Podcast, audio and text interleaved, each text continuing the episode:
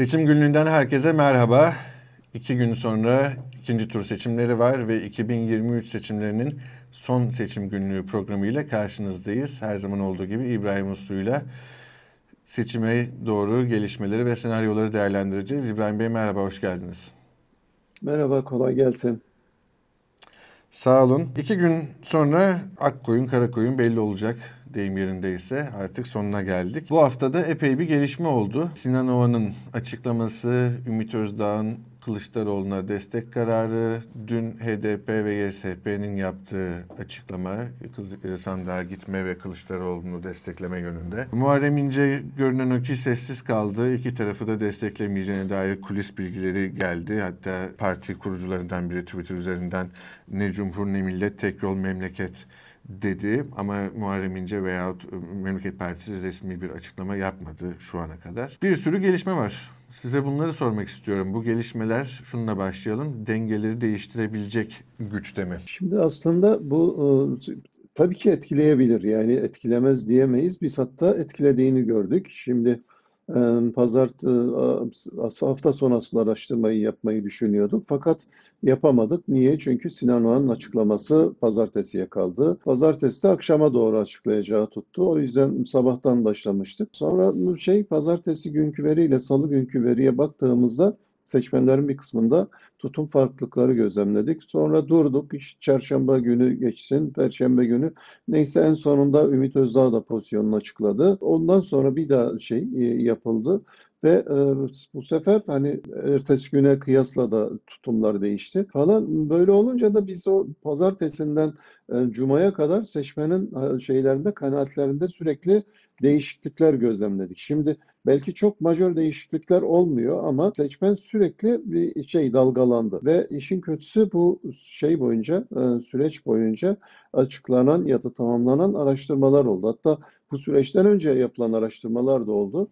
Tabii o araştırmaların tamamında ciddi sorunlar yaşanacak. Niye? Çünkü e, araştırma tamamlandıktan sonra önemli gelişmeler yaşandı siyasette. Bu gelişmeler seçmen davranışlarını etkileyebilecek boyutta. Tabii şey de e, o dalgalanma anında çekildi e, bazı fotoğraflarda. Mesela biz o dalgalanma anında çektik. Hatta işte birinci, ikinci ve üçüncü dalgada her üçünde de e, yani bir Sinan Oğan da açıklamasını yapmamış. ikinci dalga Sinan Oğan açıklamasını yapmış. Ümit Özdağ yapmamış. Sonra Ümit Özdağ geçtikten sonra bu sefer HDP dalgası geldi falan. E, bu dalgalanma esnasında bir kısmı Ümit Özdağ'dan sonra bir kısmı da HDP, İSP'den sonra bizim şey o ölçümler ya tamamlanabildi. Öyle olunca dalgalanma anında çekilmiş bir fotoğraf oldu. Tabii o gerçekliği ne ölçüde e, şeyi yansıtacak o, biz de merak ediyoruz işin doğrusu. E, bir de bu dalgalanmayı hiç yakalayamayan çalışmalar var. Ama şunu biliyoruz. Zaten birinci tur öncesinde e, yapılan çalışmalarda şu soruyu soruyorduk biz. Eğer e, ikinci tura Erdoğan ve Kılıçdaroğlu kalacak olursa bu durumda hangisine oy vereceksiniz? Ve orada e, Sinan Oğan'a birinci turda oy vereceğini söyleyen seçmenlerin daha büyük bir dilimi ikinci turda Erdoğan'a yakın duruyordu. Niye? İşte o milliyetçilik vesaire e, taraf şeyinden e, bağlı yakınlık, milliyetçilik üzerinden yakınlık, HDP karşıtlığı vesaire falan üzerinden bir yakınlıklar var, ideolojik yakınlıklar var. İkincisi de işte bu HDP, e, PKK vesaire üzerinden yürütülen negatif propaganda zannediyorum böyle bir tablo ortaya çıkarmıştı. Tabii o günden bugüne neler yaşandı, hala o kanaatteler mi? E, o blokun kendi içinde ikiye bölünmüş olması nasıl bir etki yaratacak? Dalgalanma durulduktan ve insanlar işte bu bugün, yarın, öbür gün şey son kararlarını verdikten sonra neler olacak? Bu oy dağılımı nasıl gerçekleşecek? Hakikaten orada e, şey araştırmalardaki sonuçlara e, sonuçları değiştirecek kararlar ortaya çıkabilir. Ee, benim açımdan sürpriz olmaz diye. Çünkü dedim ya dalgalanma anında çekilen fotoğraflardı bunlar. Süreç bir anda hızlandı. İkincisi de sandığa gitme oranı konusunda bizim gözlemimiz sandığa gitme oranları değişmeyecek gibi duruyor. Fakat bu ne derece doğru? Ee, yarın daha doğrusu pazar günü seçmenlerin bir kısmı sandığa gitmekten vazgeçecek mi? Yoksa ilk turdaki gibi %87'ler civarında bir katılım mı olacak? Yurt dışında mesela e, evet bir ilk turdaki katılım oranı yakalandı. Ama yurt içinde de bu Geçti yakalanabilecek Az da olsa arttı. Evet az da oldu arttı. e, hani ortalamaları değiştirmez ama önemli olan o seviyenin yakalanmasıydı. Yakalandı yani taraflardan biri sandığa küsmek ya da artık bizim için önemli değil nasılsa deyip sandığa gitmemek gibi tutum göstermedi. Türkiye'de nasıl olacak? Bu da soru işareti. E, normal şartlar altında ikinci turda şeyin bazı seçmen gruplarının e, sandık motivasyonunun azalmış olması beklenebilir. Ama e, bu süreç de böyle çok heyecanlı bir süreç de yaşanmadı. E, sadece e, Zafer Partisi nereye gidecek, Sinan Oğan taraftarlar nereye gidecek bağlamında bir heyecan vardı. O yüzden ikinci faktör de yani birinci faktör bu o, ilk turda Sinan Oğan'a oy veren seçmenlerin ikinci turda daha çok hangi aday yöneleceği. İkinci faktör yani seçim sonuçlarını belirleyecek sandığa gitme oranları hangi taraf seçmenini daha güçlü biçimde sandığa götürecek. Üçüncü olasılık söz konusu değil. Yani üçüncü olasılık ne? bazı Erdoğan taraftarlarının Kılıçdaroğlu'na ya da bazı Kılıçdaroğlu taraftarlarının Erdoğan'a geçmesi şeklinde bir senaryo söz konusu değil. O bütün şey çalışmalarda görünüyor. E, iki aday arasında oy geçirgenliği neredeyse sıfıra yakın. E. Çok ihmal edilebilir e, şeyde rakamlar var böyle yüzde birler bilmem ne falan ama ben onun bile olacağını zannetmiyorum. Bir şeyin yani Erdoğan'ın taraftarlarının yüzde biri işte Kılıçdaroğlu'na geçti dediğiniz o aslında yarım puandan az bir şey yapıyor. Ee, bizim tahmin şeyimiz, yeteneğimiz o kadar küçüklükteki o küçüklükleri de doğru tahmin etmek açısından yeterli değil. O yüzden de e, taraflardan o birbirlerine oy akışı olmayacak ama iki faktör Sinan Oğan taraftarları ve sandığa gitme oranları pazar akşamki neticeleri şekillendirecek. Peki sandığa katılım motivasyonları ile ilgili biraz daha ayrıntılı konuşalım. Daha önce de konuşmuştuk tabii şimdi Erdoğan'a oy veren, Erdoğan'ın seçmeninden olan işte mesela MHP seçmeni, Yeniden Refah Partisi seçmeni gibi milletvekili seçimlerinde istediğini elde etmiş bazı seçmen gruplarının belki de Erdoğan'ı ikinci turda desteklemek için yeterli motivasyona ulaşamayabileceğini konuşmuştuk. Öteki taraftan da HDP ve Yeşil Sol Parti seçmeni için de benzeri bir tartışma sürüyor. HDP, YSP dün bir açıklama yaptı. Yani bazı konularda şerh koyarak tırnak içinde söyleyelim ya da rahatsızlıklarını zımni bir şekilde dile getirerek yine de demokrasi için, rejimin değişmesi için Kılıçdaroğlu'na oy verilmesi yönünde bir çağrı yapıldı ve sandığa gidilmesi yönünde. Hatta bu sabah da biz yayına girmeden kısa süre önce Selahattin Demirtaş Twitter üzerinden bir çağrıda bulundu. Hemen aktarayım. Sandıktan değişim çıkmazsa ekonomide ve demokraside felaket olacak. Artık bu işin üçüncü turu da yok. Sayın Kılıçdaroğlu'nu Cumhurbaşkanı yapalım. Türkiye nefes alsın. Sandığa gidin. Bir nefes için bir oy verin dedi. Kılıçdaroğlu'nun da fotoğrafını paylaşarak. Bu da önemli bekleniyordu Selahattin Demirtaş'ın böyle bir açıklama yapması ki seçmen üzerinde etkisi oldukça yüksek tabii ki. Ee, ama bütün bunların ışığında ve bütün bunlara rağmen yine de e, Kürt seçmenin bu Ümit Özdağ olan işbirliği, milliyetçi söylemin artması gibi faktörlerden ötürü sandığa gitme motivasyonu düşme ihtimalinden bahsediliyor. Siz ne düşünüyorsunuz? Böyle bir şey mümkün mü?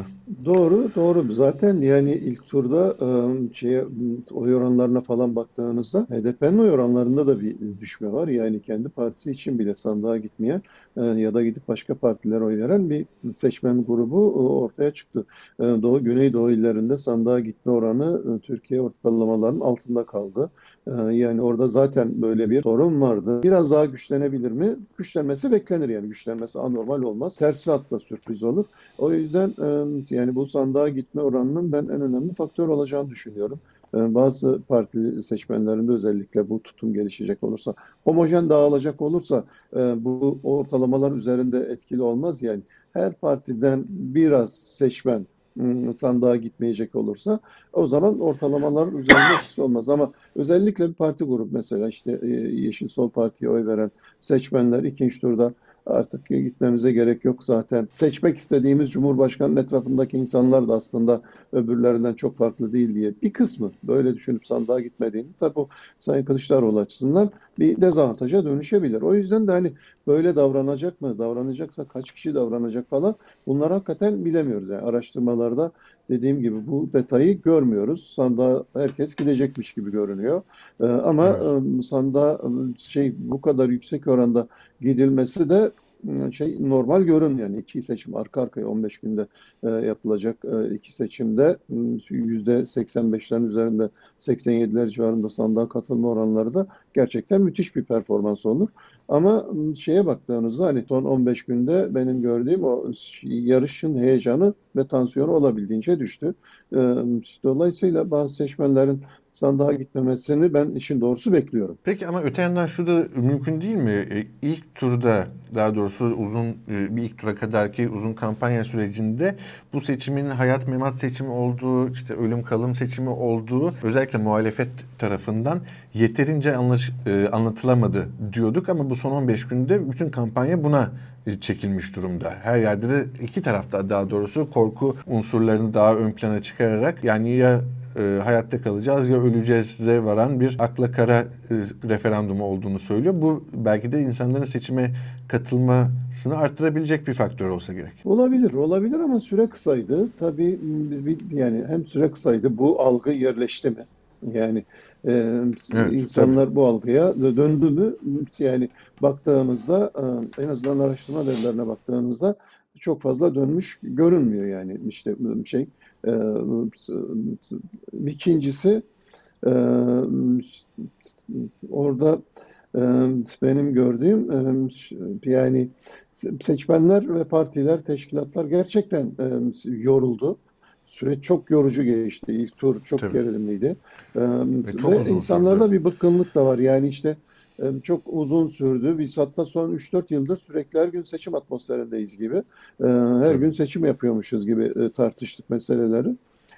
Ve seçimden sonra bir anda işte hem o işte oy farkı vesaire falan onların tamamı ve o yorgunluk bazı seçmenlerin sandık motivasyonunu etkileyebilir. Etkilemeyebilir yani illa etkileyecek anlamda söylemiyorum ama burada normal şey davranış bazı seçmenlerin sandığa gitmemesi ve sandığa gitme oranının normale dönmesi yani işte yüzde 85'ler evet. civarına dönmesi bu şey daha beklenir bir davranış. Dedim ya eğer yeniden yüzde 87'leri yakalayacak olursa işin doğrusu hani bu beni şaşırtır. Benim beklentim araştırma verileri yüzde 87 diyor.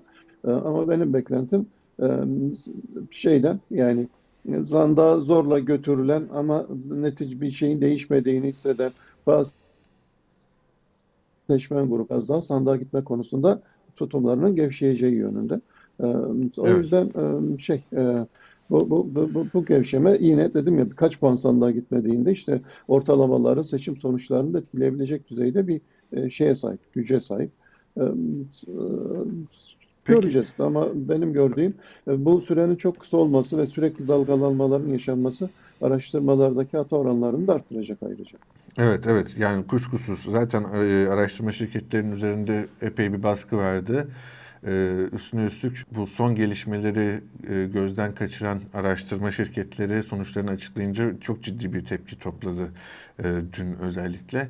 E, şimdi bugün de yarın evet. bazı araştırma şirketleri sonuçlarını açıklamaya devam edecek ama dediğiniz gibi yani zaten e, bu hızlı siyasi değişimleri, gelişmeleri e, görmek zor olacak. E, son sonuçları biz Perşembe günü, şey Pazar günü özür dilerim, göreceğiz. Şunu sormak istiyorum, kampanyaya bir son olarak bakalım. Biraz girdik başında ama e, şimdi malum muhalefet kampanyasını daha çok milliyetçi söylemi e, merkezine alan, sığınmacılar meselesini çok ön plana çıkaran ve demin de söylediğim gibi biraz da korku unsurları üzerinden daha bir negatif e, kampanyayı ön plana çıkardı. E, bütün araçlarıyla öyle yani e, sadece Kemal Kılıçdaroğlu değil konuşan diğer liderler de e, bu retoriği kullanıyor. Üretilen videolar, görseller e, hep bu dilde. E, velhasıl bunun e, bir, tabii önce uzun zamandır aslında seçimi e, ve söylemi buraya çekmek gerektiği e, söyleniyordu. Sizinle de konuştuk. Başka yorumcular da bunu söyledi. Dediğiniz gibi kalan süre kısıtlı 15 günlük bir kampanyadan bahsediyoruz bu değişiklik adına ama Yine de nasıl buluyorsunuz kampanyayı? Bu az da olsa dengeleri değiştirecek mi bunu göreceğiz artık. Bunu sormuyorum ama etkili oldu mu? Doğru bir strateji miydi? Bunu sorayım. Strateji doğru ama eksik kaldı. Şimdi seçmenin esas iki tane sorunu vardı. Bunlardan birini çözmeyi hiçbir zaman başaramadı e, muhalefet. Neydi bu?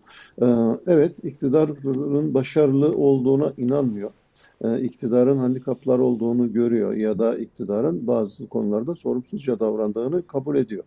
E, o yüzden de mesela birinci turda da e, Sayın Erdoğan %50 civarında oy alırken başarılı bulanların oranı %38'di. Yani 12 puan civarında bir seçmen e, kitlesi aslında başarısız bulduğu halde Erdoğan'a oy verdi. Peki niye yaptı bunu? Çünkü bu seçmen kitlesinin şey önündeki alternatiflerden yine en başarılı olma ihtimali olanın ya da en az başarısız olacak olanın Erdoğan olduğuna inandığı için başarısız bulduğu halde Erdoğan'a verdi. Bir kısmı elbette ki siyasal kimlik nedeniyle böyle davranmıştır. Yani şey seçmen yani muhalefetin iktidardan daha başarılı olacağına bir türlü inanmadı. Ee, bunu dönem dönem boyunca hep gördük yani son bir yıldır, iki yıldır falan. Diyelim ki işte Eko Türkiye'deki ekonomik meseleleri kim çözer, kim ekonomik olarak Türkiye'yi düzlüğe çıkarır şeklinde sorular sorduk hep. Ee, evet Erdoğan oy oranı diyelim ki yüzde 40 küsürlerdeyken, 40'ın üzerindeyken hatta 45'lerdeyken Erdoğan çözer diyenler 30-35 aralığında olurdu. Aydan aya değişiyordu. Muhalefet çözer diyenler 30'un altında olurdu. O esnada muhalefetin oyu da yine 40'lar civarındaydı. Yani muhalefet oy vereceğini söyleyenler de ekonominin muhalefet tarafından çözülebileceğine asla inanmıyorlardı.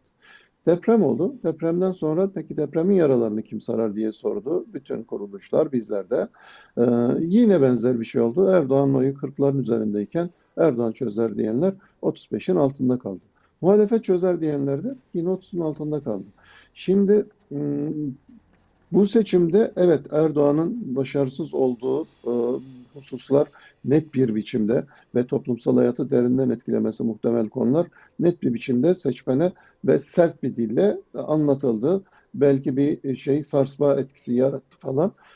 tamam sarsıldım ama benim yani bu işi siz çözebilirsiniz diye aynı zamanda size güven duymam gerekiyor. Bu ikinci kampanyanın da bu güven yaratıcı e, şeyi ayağı yine yoktu maalesef. Sadece ıı, tehlikelere dikkat çekildi. E, Erdoğan iktidarının büyük başarısızlık alanlarına dikkat çekildi. Bu gerekliydi çünkü seçmene ülkenin fotoğrafını ve ülkenin önündeki temel meseleleri, sorunları net bir biçimde sunabilmeniz lazım. Sundular benim gördüğüm. Ama e, bu meseleleri biz çözeriz konusunda e, hele bu şey 10 günlük süre içerisinde çünkü ilk birkaç gün biliyorsunuz kampanya falan da başlayamadı. Esas Sayın Kılıçdaroğlu'nun e, çarşamba ya da perşembe günü yaptığı basın toplantısıyla bu dile geçildi. Onun öncesinde e, bu dil kullanılmamıştı. Dolayısıyla maksimum 10 gün bu dili kullanabildiler. Bu 10 gün içerisinde son 2 yılda ya da bir buçuk yılda hani masanın kurulduğu günden bu tarafa o kurulamayan güven duygusunun kurulmasını beklemek de çok şey e, kolay değil. Bu güven duygusunun süreç içerisinde yaratılması gerekirdi. Yani seçmenin e, bunlar evet e, bu işi yapabilirler şeklinde bir duyguya kapılması ya da inanca, kanaate kapılması gerekirdi. Benim gördüğüm orası eksik bırakıldı. Fotoğraf çok çarpıcı biçimde verildi. O kısmı bence doğruydu. Bunun yapılması gerekiyordu. Tamam çok korktum. Ne yapacağım ben? Şimdi e, önümüz bir oy vereceğim ama size de güvenmiyorsam aynı zamanda yeterince güvenmiyorsam e, o zaman bu korkum, endişelerim, kaygılarım e, yüzde yüz oya dönüşmüyor. Korkuları, kaygıları olsa bile içlerinden hangisi daha iyi yönetir diyor. Ve bir kısmı birinci turda öyle oldu. Başarılı bulan 38, oy veren yüzde yaklaşık 50 idi, 49,5'tu. Yani 10 puandan fazlası başarısız bulduğu bir adaya oy vermek durumunda kaldı. Kimlik ama bir kısmı da e, muhalefete de güvenmemesi nedeniyle. Benim gördüğüm o güven meselesi şu geri şey e, geçen 10 günlük süreç içerisinde e, tedavi edilemedi. E, o ayağı yine eksik kaldı. Bu şeyin e, güven duygusunun yeterince güçlenmemesinin e, şey üzerinde seçmen tercihleri üzerinde nasıl etkisi olacağını da pazar günü zaten birlikte göreceğiz.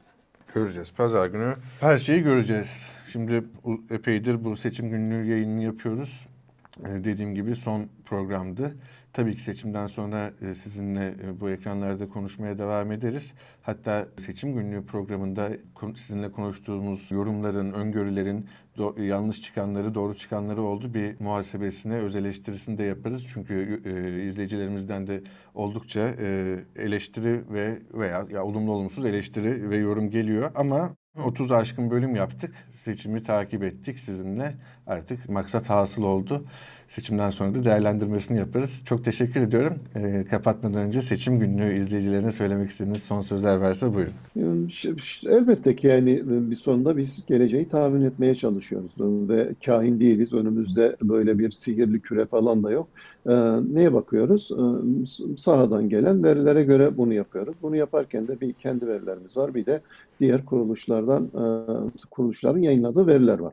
E, onlara bakarak bir değerlendirmede bulunuyoruz. Bir de tabii ki siyaset bilimi literatürünün bugüne kadar seçmen davranışıyla ilgili tespitleri bizim için iki tane şey vardı bu, bu yorumları yapmamızı sağlayan kaynak var. Fakat Türkiye'de bir siyasette çok radikal hızlı değişiklikler oldu. Mesela işte muhalefetin kendi içinde tartışmalara başlaması ve hatta masanın dağılması, dağıldıktan sonra masanın toplanması ciddi bir dalgalanma yarattı ve bir güven sorunu yarattı. Şimdi bunu önceden görebilmenize imkan yok. İşte sürekli seçmen eğilimlerine bakıyorsunuz. Bir yere oturuyor. Artık 3 aylık, 5 aylık, 6 aylık trendler elinizde oluyor. Sonra bu trendleri bitirecek bir force majör devreye giriyor. Force majör devreye girdikten sonra e, tepkisel bazı seçmenler e, şeyini o ana kadarki kanaatlerini değiştirebiliyorlar. Bizde yani sen 8 ay önce böyle demiştin diyor. Evet 8 ay önceki koşullarda durum oydu. Yani nasıl ki şey bu e, finansal analiz yapan insanlar falan her yeni haberden sonra bu şeyi e, önerilerini, pozisyonlarını ya da değerlendirmelerini güncellemek zorunda kalıyorlarsa e, ya da borsacılar mesela bir kere bir kağıda yatırım yapan ve hep orada kalan bir borsacı falan olamaz yani. Öyle bir şey olmaz. O e, borsacı falan değil. Bir arayı yatırmış unutmuş insan demektir. Her gün e, şey pozisyonunu bu finansal e, enstrümanlara yatırım yapan insanlar şey yeniden gözden geçirmek zorunda kalıyorlar ve tutumlarını değiştiriyorlar. Şimdi seçmen bu kadar borsacı gibi, borsa brokeri gibi davranmıyor ama force majörler devreye girdiğinde kanaatlerini değiştirebiliyor. Ee, işte, yani işte, masanın kendi içerisinde kavga etmesi bir force majördü. Deprem ve deprem sonrasında deprem bölgesinde ortaya çıkan iktidara bağımlılık bir başka e, force majördü. Evet, birçok olağan dışı gelişme şey, oldu zaten. Öngörülemez evet, çok olağan gelişme dışı oldu. gelişme yaşandı. E, ya da muhalefetin e, bir anda çantadan ilk önce 5 Cumhurbaşkanı yardımcılığı, o tartışma devam ederken 2 ilave Cumhurbaşkanı yardımcılığı, 7 yardımcılı Cumhurbaşkanı. Mesela o hiçbirimizin öngörebileceği bir şey değildi. Böyle bir çözümle gitti seçmene ve seçmenin bir kısmı buna olumlu tepki verirken bir kısmı evet, da evet. olumsuz Bunları tepki verdi. Ayrıntılı değerlendiririz İbrahim Bey. Seçimin tabii, sonucunu bir görelim tabii, tabii. de Şimdi dolayısıyla bir... bu tür force majörler devreye girince seçmen davranışları da değişti. Mesela işte şu son bir hafta içerisinde Sinan Oğan gitti. Seçmen başka bir tepki verdi. Sonra e, Ümit Özdağ e, muhalefet destekledi. Başka bir de tepki verdi. Diyelim ki HDP sert açıklama yapsaydı seçme, şey, seçmen tercihleri bir daha dalgalanacaktı. O yüzden hani seçmen böyle çok stabil bir şey söyleyip hep orada kalan bir kitle değil. Öyle olsaydı zaten seçme falan gerek kalmazdı. Nasılsa bundan 60 sene önce tercihini yaptılar. Bir daha değişmezlerdik. Öyle değil. Seçmen davranışları da tepkileri de değişiyor. Bir de bu e, şey tepkisel bir bağımsız seçmen grubu oluştu. Bundan sonra bunu daha fazla yaşayacağız. Parti sadakati olan seçmenlerin miktarı azalıyor. Ee, bağımsız seçmenlerin miktarı artıyor. Evet hala sadık seçmenler çoğunlukta. %70'inden biraz fazlası sadık seçmenlerden oluşuyor ama geriye kalan e, bir %30 var. Onların bir parti sadakati yok ve bu tür e, etkilere çok daha açıklar ve hızlı tepki veriyorlar. O yüzden e, süreç içerisinde elbette ki yorumlarımızda değişiklikler oldu. Çünkü olaylar değişti, yeni gelişmeler ortaya çıktı ve seçmen e, tercihleri de değişti. Çok teşekkürler açıklamanız için. Dediğim gibi daha sonra daha e, uzun uzadıya bu muhasebeyi e, yaparız umarım. Çok teşekkürler yorumlarınız için. E, biz de kapatmadan önce seyircilerimize bugüne kadar bu pro- e, izledikleri için teşekkür edelim. E, herkesi sandığa gitmeye, sandık güvenliğinde de görev almaya davet edelim. Hoşçakalın. Teşekkür ederiz izlediğiniz için.